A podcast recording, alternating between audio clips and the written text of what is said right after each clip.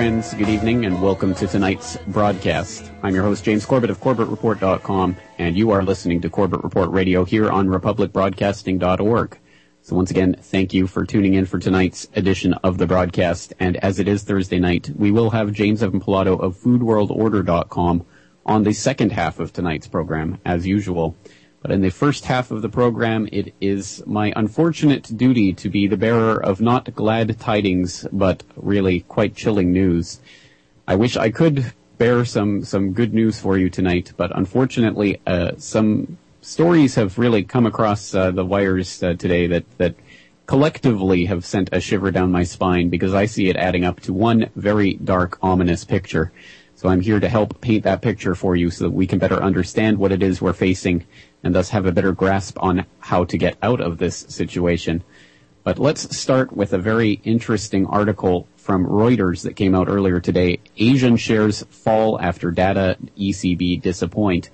And you know, it's getting pretty bleak economically when even the controlled corporate media is not really even bothering to hide things between the lines anymore. It starts off by saying, quote, Asian shares fell for a second successive day on Friday as another batch of lackluster U.S. data stoked economies that the recovery in the world's biggest economy is faltering. Now, of course, we all know that that is total and utter whitewash, that the recovery that they're talking about isn't a recovery at all, that in fact the U.S. has been in a depression for the last three years at the very least. And, uh, and unfortunately, there seems to be absolutely no signs of this abating as they are admitting. Uh, the article goes on to talk about the ECB, the European Central Bank chief Mario Draghi, the uh, Bilderberg member, and uh, basically a globalist insider extraordinaire, saying that don't worry, Europe's okay. Uh, it's just a bump in the road. We're we're, we're going to get over this. The euro's uh, not going to falter. Uh, no one's really buying it, um, but people are now beginning to speculate that there might be some easing, some quote unquote easing coming into the markets from the ECB that they're just going to throw money at the problem. So everyone's breathing a sigh of relief in the markets, which are of course just propped up by phony, funny money paper that they print out of nothing. So people are always relieved to see that the ECB is going to step in with their quote unquote easing. But uh, anyone who understands what's going on realizes that that's no solace at all. And then it goes on to talk about a rather dismal day in the Asian markets, including here in Japan. And then it goes on to talk about the U.S. and uh, some of the dismal data that's coming out of there. And it goes on to talk about this. Uh, what an interesting quote here we have. It says, uh, "We've gone back to the situation when, when, where when the weak." Let me start over. Sorry. We've gone back to the situation where when the weaker data data comes out, we start to price in more chance of QE3, and therefore the dollar goes weaker," said Rob Ryan, FX strategist at BNP Paribas in Singapore referring to the possibility of the Federal Reserve launching another bond buying program.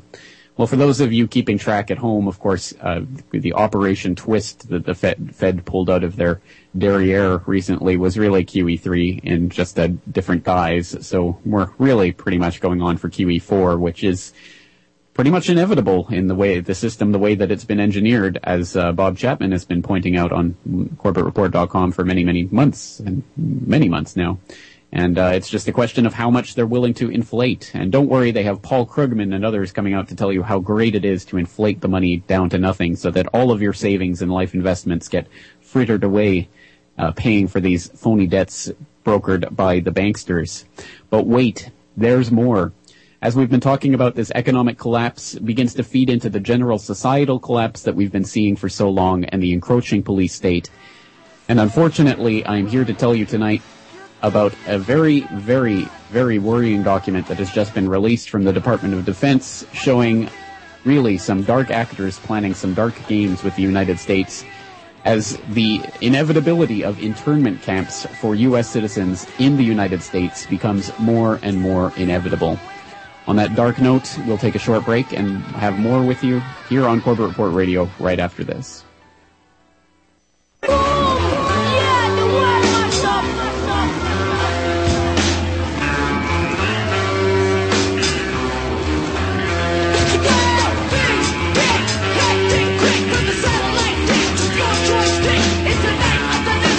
Welcome back, friends. Welcome back to Corbett Report Radio. I'm James Corbett of CorbettReport.com, your host for the next hour. So thank you once again for joining us for tonight's program. And for any of you out there who would like to get in on tonight's program, The phone lines are wide open on any topic that's on your mind. 1-800-313-9443. That's 1-800-313-9443. Get in in the first half of the program because in the second half we will be talking to James Evan Pilato and uh, we will be going over the Food World Order.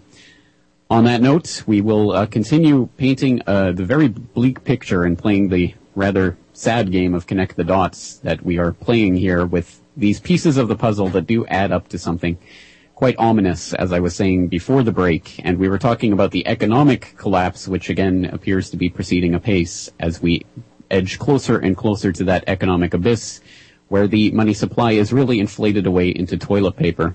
And as myself, I have been documenting for the last five years at Corbett Report, and many, many others have been documenting painstakingly for decades at the very least, this economic collapse and the growing police state that we see encroaching more and more on our daily, everyday lives and on our daily activities with such constitution destroying pieces of legislation as the Patriot Act and the NDAA and the John Warner Defense Authorization Act and all of the other pieces of tyranny that they've tried to pass in the past several years and in many cases succeeded in doing is part of an orchestrated event to really ultimately plunge the world into a very dark age of global tyranny.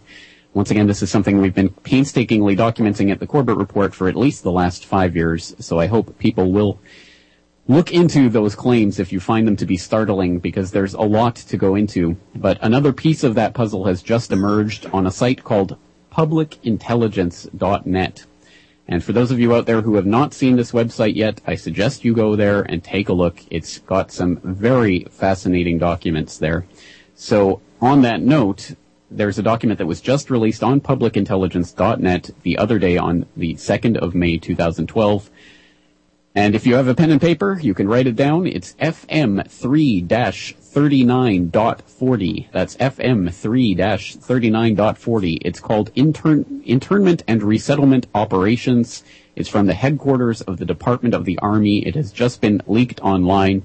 It's actually from February of 2010, and it has just been put out online, so it is now available for download, and who knows how long it will be available for download, so I hope people will follow the link from the show notes of tonight's show at corbettreport.com slash radio, where it will be posted shortly after tonight's broadcast airs. And I hope you will take a look at this because it is quite startling and quite horrific in its ramifications. I think you'll agree. Reading a bit from this, this page on public intelligence announcing the document and what it is, it says, quote, IR operations facilitate the ability to conduct rapid and decisive combat operations deter, mitigate, and defeat threats to populations that may result in conflict, reverse conditions of human suffering, and build the capacity of a foreign government to effectively care for and govern its population. This includes capabilities to conduct shaping operations across the spectrum of military operations to mitigate and defeat the underlying conditions for conflict and counter the core motivations that result in support to criminal, terrorist, insurgent, and other destabilizing groups. IR operations also include the daily incarceration of U.S. military prisoners at facilities throughout the world. And we'll stop the quote there. You can go on this uh, quite detailed description of what these IR, once again, that's internment and resettlement operations really are, and as they are conducted by the Department of the Army, the U.S. military. And it seems from uh, an introduction like that, from the document itself, that this is really about uh, aiming at those those dastardly criminals, terrorists, and insurgents, the military prisoners that the U.S. military is keeping at its facilities throughout the world. So this doesn't really apply to Americans. It's not something that American citizens have to be concerned about, right? Well, unfortunately, very wrong. As numerous parts of this document go on to elaborate, this is very much directed at U.S. citizens as much as, if not more than, anyone else in the world. And that's confirmed at several points here in the document. I'll just highlight a few of the points that I think are particularly frightening, really. Let's not beat around the bush. It is quite frightening. There's a section called Psychological Operations Officer talking about the PSYOP officer that's assigned to this IR operations, the internment and resettlement operations, that is in charge of directing the psychological operations that are aimed at the people who resist this internment and resettlement. which once again is directed at U.S. citizens during times of quote unquote emergency. And let's keep in mind that Bush declared a national emergency on 9-11 that has been renewed by uh, by Bush and then Obama every single year since then. So it is still quote unquote a state of emergency, which theoretically gives the commander in chief, the puppeteer in chief himself, Obama, the ability to declare any U.S. citizen a military in, uh, prisoner and insurgent and to take them into incarceration exactly as outlined in the NDAA. So this is not theoretical, folks. This is something that is more and more a distinct possibility for the very near future. Getting back to this document and the PSYOPs officer that's assigned to the IR facilities, it says, quote, the PSYOP team also supports the military police custodial miss- mission in the IR facility. The team develops PSYOP products that are designed to pacify and acclimate detain- detainees or DCs to accept U.S. IR facility authority and regulations. And it goes on and also says that the PSYOPs team identifies political activists. So there you go, black and white, the U.S. Department of the Army admitting that they are identifying political activists to uh, employ psychological operations on to soften them up so that they will accept being placed into internment and resettlement uh, facilities throughout the world, quote unquote, although we know that they are also in the United States of America, or what used to be the United States of America, and is really now the uh, the bankster-controlled states of America if they haven't always been that way.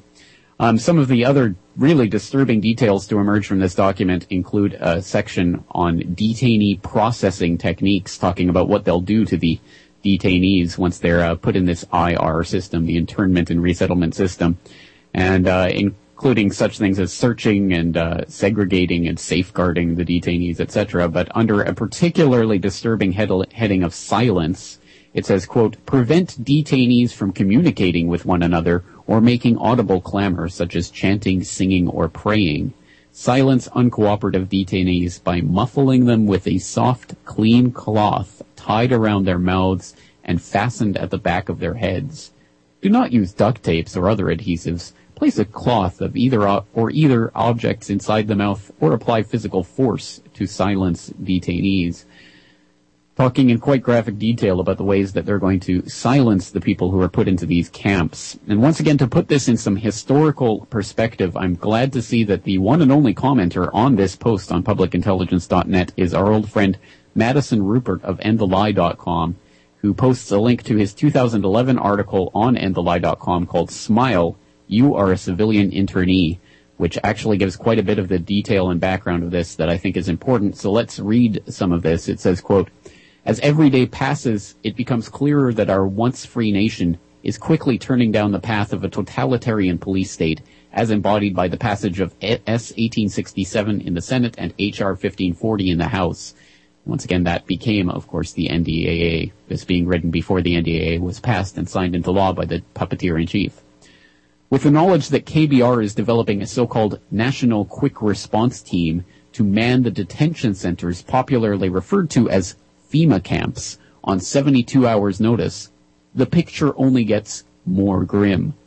This trend is also reflected in the recent United States Army job posting for internment resettlement specialists. While this might sound tame and harmless to some, upon reading the job description, a troubling picture emerges. The internal internment resettlement specialist, or IR specialist for short, is not only tasked with handling the custody, the custody and control of individuals designated as enemy prisoner of war, EPW, but also of so-called civilian internees, CIs. This is a classic example of Orwellian language.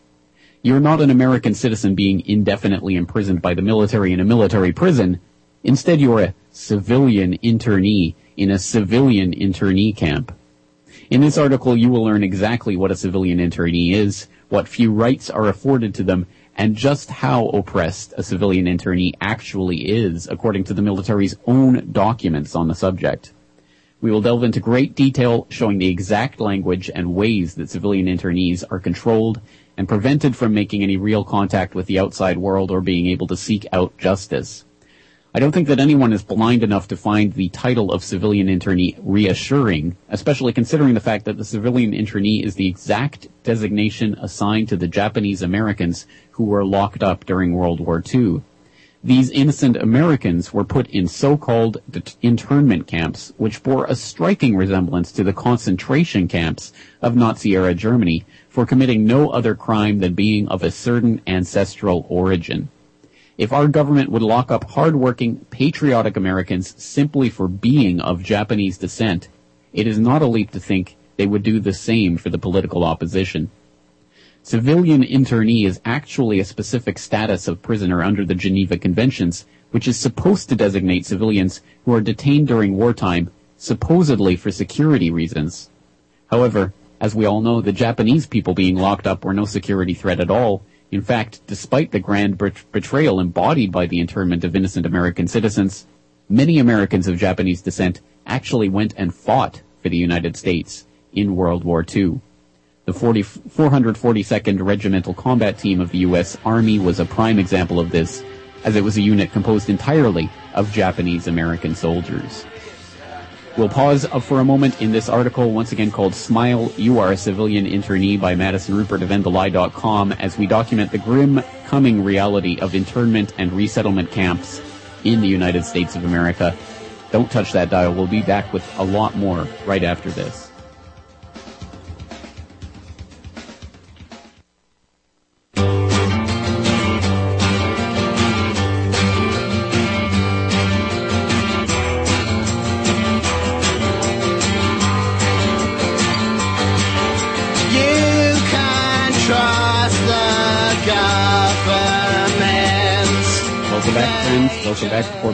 Radio. I'm your host, James Corbett of CorbettReport.com. Tonight we're going out over a very disturbing new document that has just been released on publicintelligence.net talking about the internment and resettlement camps that are being staffed and, uh, and basically brought into shape by uh, the, the Department of the Army. This is a newly leaked February 2010 document. Once again, the link to the document will be available on CorbettReport.com slash radio shortly after tonight's broadcast airs. But let's go to your calls. We have a caller on the line. We have Brock in Australia. Brock, always a pleasure to have you on the program. Thanks for calling in. Hi, James. Good to speak with you again. Mate, I wish it was under uh, more positive uh, circumstances. Well, the circumstances are what we make of them ultimately, but uh, I think we have to at least be aware of what's going on. Go ahead, Brock. I'm sorry, mate. You're breaking up. I don't know if you can still hear me. I can't really hear you, unfortunately. I see. Okay. Well, perhaps you can call back in and we'll try to reconnect and see if we can get a better uh, connection going. But while we're waiting for that, um, let's let's continue back with this Madison Ruppert article that we're reading from. Once again, it's called "Smile, You Are Civilian Internee." He goes over some of the history of the internment camps in America, including the internment of the Japanese Americans during World War II. And he's talking specifically in the context of this 2011 article about a then developing news story that KBR, the Halliburton subsidiary, was starting a quote unquote national quick response team to man the FEMA camps, the internment and resettlement camps that uh, they're talking about. So these quote unquote IR specialists that they were looking at uh, had some various uh, job descri- description details that uh, they were listing, including, quote, under advanced responsibilities, the IR specialist may be involved in providing command and control, staff planning, administration slash logistical services, and custody control for the operation of an enemy prisoner of war slash civilian internee. And this document goes on, this article from Madison Ruppert goes on to talk in some length and in some degree of detail about this civilian internee concept and the entire FEMA camp concept in the United States, and including quoting documents from the U.S. Department of uh, the Army itself, uh, Army regulations and other such things. Uh, again, a very well researched, very in-depth article, so I hope people will uh, take a look at that on endthelie.com and of course all of Madison Ruppert's other great work uh, on a daily basis there at endthelie.com. But I suppose, as I said there to Brock, if there's anything positive that can come of this, and I'm not sure there is uh, necessarily that, that, that will come of this particular piece of news, but if there's anything positive that we can make of this, it is the fact that at least we do have this newly released document, and once again, that's why it's important that when this this type of document emerges, people download it to their hard drives so that it can't just be scrubbed from the web and put down the Orwellian memory hole. And uh, that's why it's important that people are checking sites like publicintelligence.net, which does post these types of documents on a regular basis.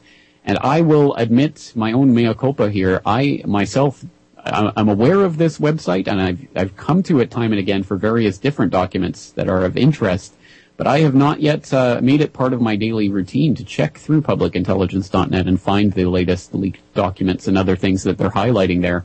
So as a result of this very story, I have now added a live bookmark to the RSS feed for publicintelligence.net right here in my browser, my Firefox browser.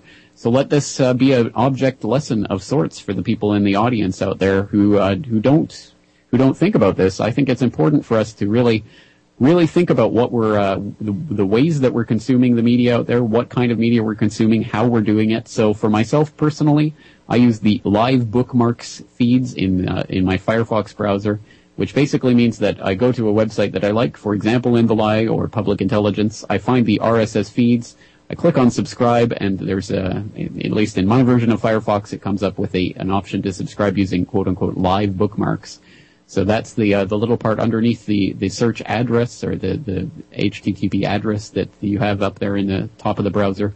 There's a little uh, bar where you have all of your different websites and all of the feeds. So, for example, I keep an eye on the BBC because why not? It's good to know the propaganda that's out there. I have Stratrisks, uh, blacklisted news, uh, what's up with that, end the lie, E&E News, Public Intelligence, so that I can quickly scan through the headlines on a daily basis. And now that I have Public Intelligence in there, I can see what documents are coming out. And I just learned, for example, that the Canadian military is now demanding removal of a counterinsurgency manual that was posted to publicintelligence.net. So I followed the link there and I followed that back to the counterinsurgency manual itself and downloaded a copy because it's still up there. So it is something that we can all take advantage of, these types of uh, very important uh, documents and things that are being released by sites like Public Intelligence.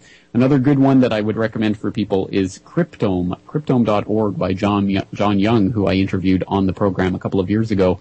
I suggest people check out that interview. Fascinating conversation and a fascinating website with tons and tons of material like this, documents and other things that have been suppressed and uh, and that people are trying to leak out in one way or another. And unlike WikiLeaks, which uh, just basically everything goes into a black hole and who knows where or when or how it's going to come out, and usually in partnership with the New York Times or the London Guardian or other such pieces of uh, mainstream media trash, um, sites like Cryptome will post everything that's received. And of course, the uh, the caveat there is that it hasn't all been vetted and hasn't all been you know, poured over by teams of people to, to try to highlight what's important for you to take a look at and what isn't and what's reliable and what isn't. It's up to you to make that choice for yourself, but I much prefer that method than, uh, than a method like WikiLeaks where they decide what you should or should not be looking at. At any rate, once again, publicintelligence.net, a good source for this newly released document and many others. We'll be right back with more after this. You're listening to the Republic Broadcasting Network because you can handle the truth.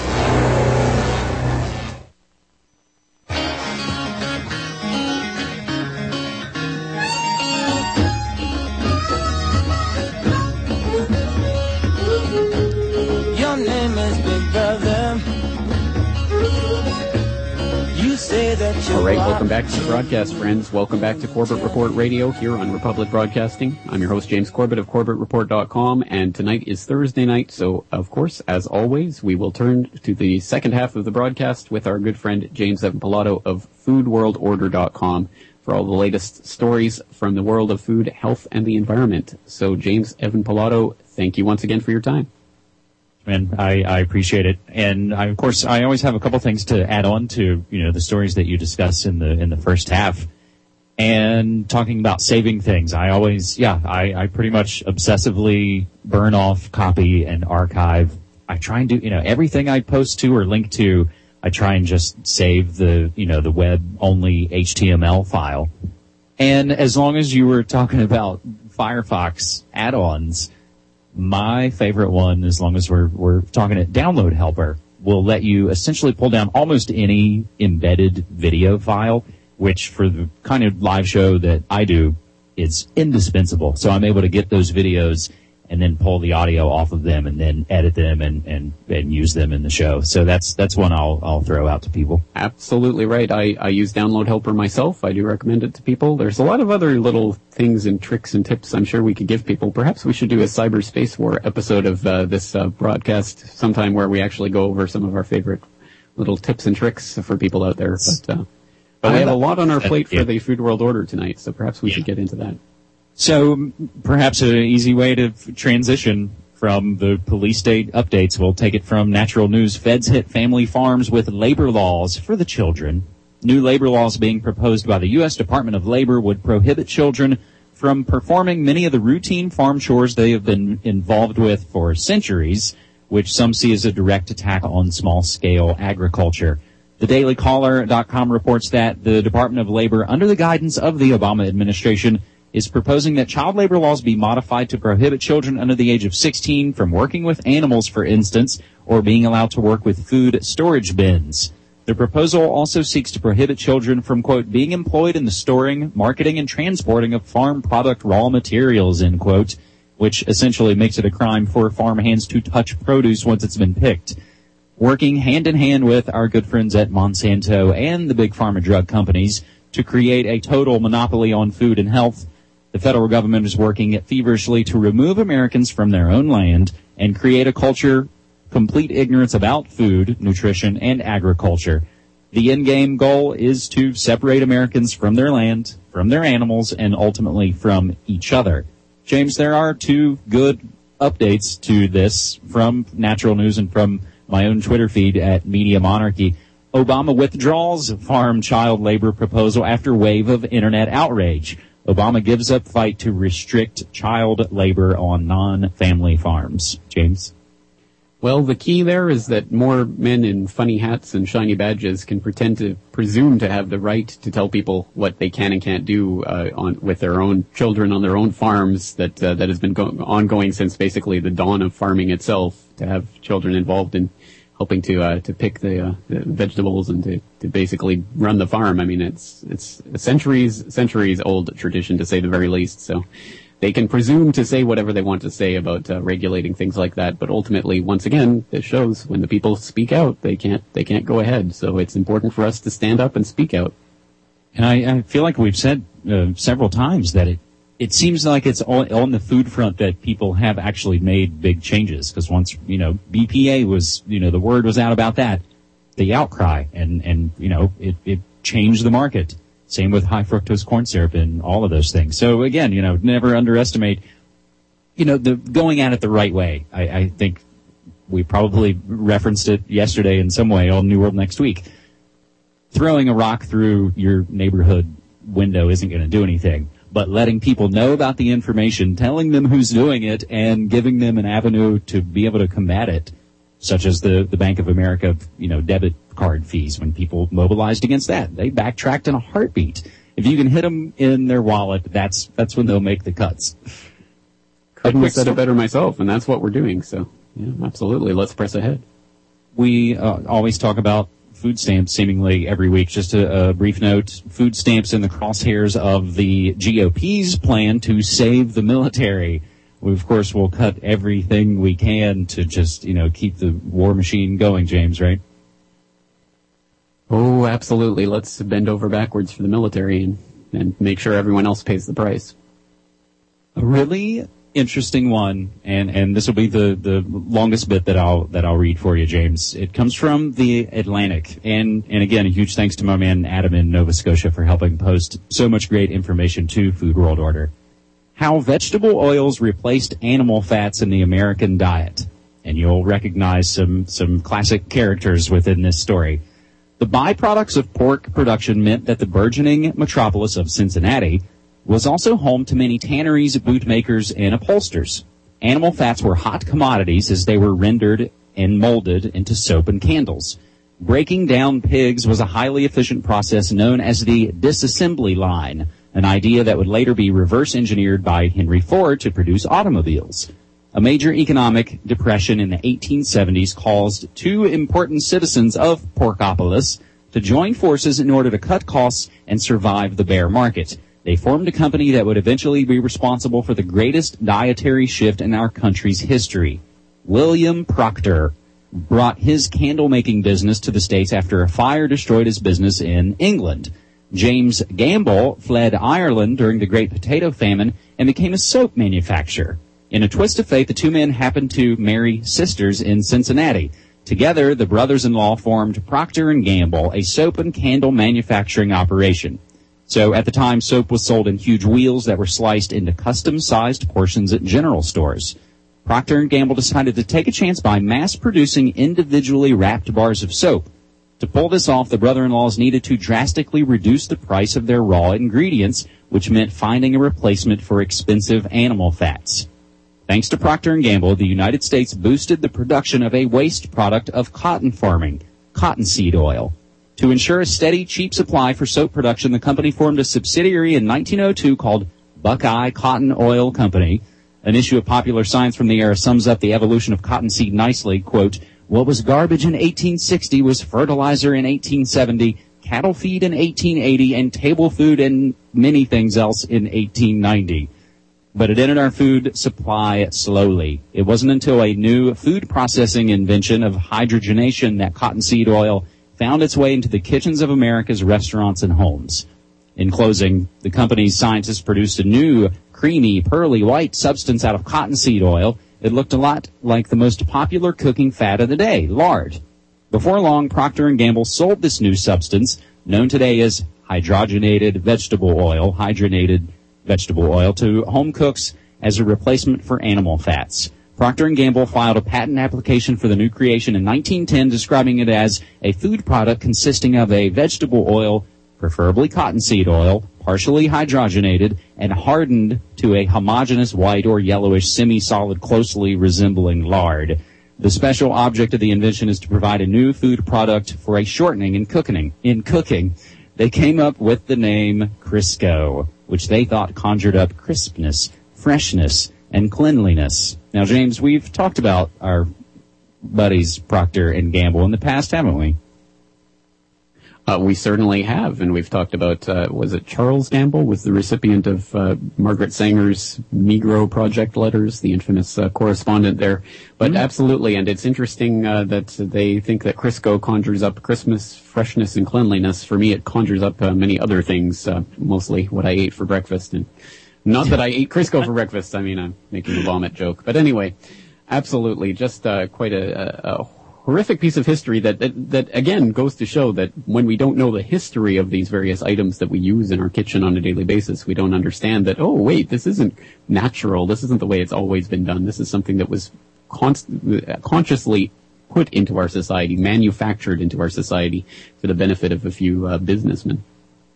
It's, it really is when you when you get into the into the backgrounds, and that's again what I love having you know the folks that help out on Media Monarchy are able to kind of take that extra time and and be able to dig into the past and, and find those stories that, that hopefully shed light on the present. So we'll take it from civileats.com. Bioeconomy, blueprint or biotechnology boost. Last week, the White House released its National Bioeconomy Blueprint with the PDF link for you, which quote, outlines steps that agencies will take to drive the bioeconomy, that is economic activity powered by research and innovation in the biosciences, and details ongoing efforts across the federal government to realize this goal. Unfortunately, this new bioeconomy is not as green as the Obama administration's making it out to be. The so-called bioeconomy is dependent primarily on the risky, unregulated field of synthetic biology and the use of unsustainably produced biomass to feed synthetic organisms created by these technologies.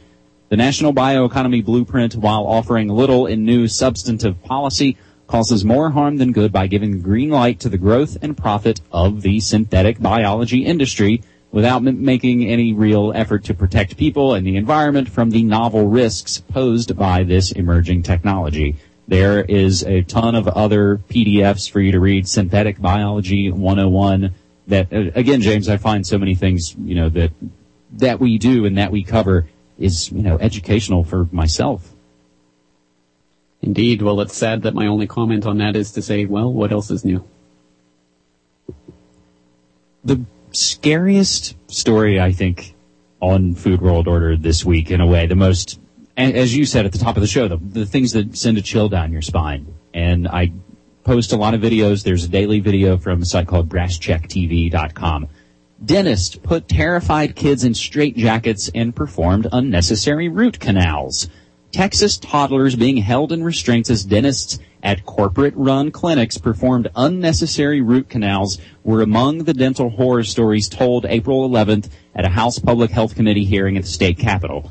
The Texas State Board of Dental Examiners, which regulates dental licensing in Texas, was the subject of criticism by members of Texans for Dental Reform and unaffiliated residents who called for legislative reform while levying accusations of ineptitude, a pattern of withholding or obscuring negative information about dentists, and failure to act against corporate run dental clinics committing Medicaid fraud and harming patients. They have a video of this device and, and how to use it. It's called a papoose board. And it basically is, is strapping your kid down to a board and it looks like something out of what's the uh, Sean Penn film where he gets executed oh, at the right, end. Yeah, dead man walking. Yeah. Dead man walking. It's that kind of Jesus Christ looking pose. Horrific, absolutely horrific. So,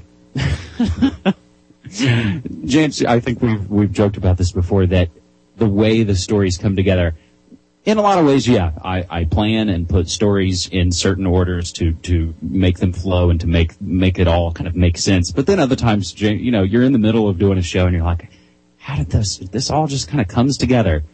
I didn't mean to put these two stories one after the other, but EPA official who compared enforcement to crucifixion resigns. A senior EPA official resigned last Sunday in an effort to end the furor over his remarks two years ago that the EPA should make examples of polluters the way Romans crucified people to quash rebellions. I Absolutely like eerie how that does come together, and uh, people will will get a better sense of that when they actually go to the page and take a look at the pictures. But yeah, maybe I guess he shouldn't have called it crucifixion. Perhaps he should have called it, you know, safely safe immobilization device or something. Yeah. James, our, our last standalone story goes back to Canada. Federal government is weak-minded on the CETA deal. That's the Comprehensive Economic and Trade Agreement deal. There's a lot of information in there, but I could not work it all out for you right now, but needless to say, there are, again, a ton of PDF links because the devil is in the details and there's more from tradejustice.ca. But briefly, the National Farmers Union wonders whether the federal ministers and parliamentary secretaries promoting the Comprehensive Economic and Trade Agreement across Canada have actually read the text of the agreement or did they simply memorize pre-digested talking points? It gets into agriculture, food, and farmers. And James, I'm just going to go out on a limb and say this is all about harmonizing goals between nations and it's oh it's just it's just about trade right? Where it's just jelly bean sizes is that what they say? Yeah exactly right. Yeah that was the infamous quote of uh, stephen harper our our wonderful prime minister in canada when they were talking about uh, the conspiracy theorists who think that uh, the spp is about making highways to to texas or to to the moon as he liked to joke. No we're just counting jelly, jelly beans. There's nothing to see here. Exactly. Harmonization, emphasis on harm. We'll move as we're blasting through all the stories, James, and in a lot of ways, I hope, you know, I hope what I do doesn't do a disservice to the information and not giving it enough time, but I, again, I don't, I don't know if there is enough time anymore. All you gotta do is look at the news and realize, oh, well, maybe there's not a whole lot of time. So the bigger than usual binge and purge on Food World Order, which is at the top of the page right now. It's basically the big data dump of information collected by myself and also Adam helping out. So it gets larger and larger and larger and just, you know, take the time, take a few minutes, scroll down the list, hover over each link and you'll kind of see it. And as you go down the list, again, I, I think it kind of paints a story. So, but for time's sake, I've, I've pulled just a handful of what I think are some of the most important bits in this binge and purge that's called Kashi, Monster, Windsor Hum, and more. there's a great, fantastic new chart of the 10 companies that control the enormous number of consumer brands. It's a huge graphic, and the main big boys in the middle, of course, are Kraft and Coke and Pepsi and Nestle and Procter and Gamble and Johnson and Johnson and more. So it contains all those kind of mainline products, but it also gets into a lot of the fake, you know, uh, alternative products that I see on my shelf at the grocery store I work at. So Kashi, it all kind of sparked from a, a, blog called The Green Grocer, an independent natural retailer. It's a store and a, and a website. In Portsmouth, Rhode Island, unexpectedly created a swirl of anti-GMO activity on the internet this week, most of it targeted directly at Kellogg's owned Kashi company. It's come out that their soy is 100% GMO. And it started a huge firestorm. And that's, again, the way that things are going to change is when people stop buying the products and the companies get hit in the wallet and we just don't buy it. Or, you know, like Lisa Simpson says in the, you know, that Halloween episode, you know, just don't look. The advertising and all this garbage will all crumble under its own weight. Absolutely. And and for people who haven't seen that, that map that you're talking about, the corporate food map there, absolutely. Yeah. Well done. Very incredible. I've already saved it to my hard drive. I hope other people will do so uh, likewise. On that note, let's take a short break. We'll be right back with James Evan Pilato of FoodWorldOrder.com right after this. Chance he takes. Odds are he won't live to see tomorrow.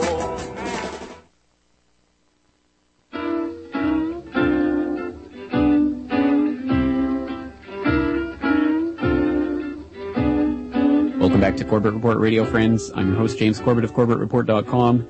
We have some somber music for what has been, unfortunately, a somber series of uh, stories tonight on a lot of different fronts, including the food, health, environment fronts with uh, Food World, FoodWorldOrder.com and James Evan Pilato. But James, I understand you have a uh, more of a positive note to leave us on tonight on on a positive note. And again, I think we try and follow up on, if not the exact stories, then just some of the themes that we hit on previous episodes. Albuquerque, New Mexico, the 32nd largest city in in America, ends water fluoridation, a major health victory achieved in New Mexico, where officials in the state's largest city, Albuquerque, have made the historic decision to stop artificially fluoridating the municipal water supply. More on that from naturalnews.com. So see, again, we, we can make some, you know, victories. We can and we do, and it's important to understand that and to really take that to heart because if we lose sight of that, we lose sight of the only thing that matters, which is what we can actually affect in this world. But on that note, let's shift gears a little bit. Uh, we have some programming announcements for the next uh, few weeks. So first off, let's tell people about next week's uh, Food World uh, Food World Order here on Corbett Report Radio. Well, next next week there there no food next week, right? There will be no food next week. Yes, that's right, friends. Uh, James Evan Pilato will be taking the week off the Food World Order broadcast, so he will not be here next Thursday night. Instead, we have a different guest lined up for th- next Thursday night here on the broadcast. But New World next week will be taking place as usual next week, right? Absolutely. So it'll it'll all shake out, and of course, everybody, you know, if stay subscribed to the feed, so you know you you will get it when it comes out. Exactly. So we'll do but, New World next week. We won't do Food World Order, but James. But uh, on that note, as people who saw the most recent New World Next Week will know, I announced that I'll be on some vacation later on this month. So starting around the middle of the month and until the end of the month, I'm going to be out of town, out of the country. Actually, I'm going to be taking a holiday with my wife, and that means that uh, there will be no Corbett Report uh, podcasts or videos coming out during that time, but there still will be Corbett Report Radio here on Republic Broadcasting. Rather than playing rebroadcasts for you for three weeks, which I think would get a little bit repetitive, I've uh, I've lined up some guest hosts who will be hosting uh, different nights of the week. So on Thursday nights for the three weeks at the end of May, it's going to be James Evan Pilato hosting the entire show, and he's going to be taking the reins from me, so uh, I couldn't have left it in better hands, I think. On Monday nights, it's going to be uh, Stefan Molyneux of Freedomain Radio is going to be stepping in. Tuesday nights, it's going to be Jon Rappoport. On Wednesday nights, we're going to have the OKC crew, the um, uh, James uh, Lane and Holland Van den Nieuwenhof from uh, the producers and directors of A Noble Lie. Thursday nights, James Evan Pilato, foodworldorder.com, mediamonarchy.com, etc. And on Friday nights, it'll be Richard Andrew Grove of tragedyandhope.com. So quite a good lineup of uh, hosts there, I think. A lot of different people. So once again, for the final three weeks of May, uh, that's going to be the, the lineup for the broadcast. I hope to, you know, and, and I, I so appreciate the opportunity and, and to be surrounded by all the other fantastic, you know, hosts is, is great company. I hope to be able to have a live interview guest on at, least one of those shows concerning Nestle, one of the massive food corporations. They're trying to bottle our Oregon water. They're trying to get the rights. So we, we're going to have to fight that. So look for that and, and so much more on, on those episodes, James. Absolutely. Well, I'm looking forward to it. So thank you so much for doing that. I, I truly appreciate it. So I hope uh, everyone will be tuning in for those nights and all of the other guest hosts we'll be having later in the month. But uh, next week I'll still be here on the broadcast. We'll be talking some more. And, uh, and on a side note, anyone who wants to get in any DVD orders, uh, please do so in the next week because I'll be taking a few weeks off and won't be able to fulfill any orders that come in during my holidays. On that note, James Evan Pilato, always a blast. Thanks so much for your time. Thank you, man. And thank you to all of you out there for listening. Once again, James Corbett of CorbettReport.com, and I am so thankful for you all out there, and I'm looking forward to talking to you again in 23 hours. So until then, thanks for listening and take care.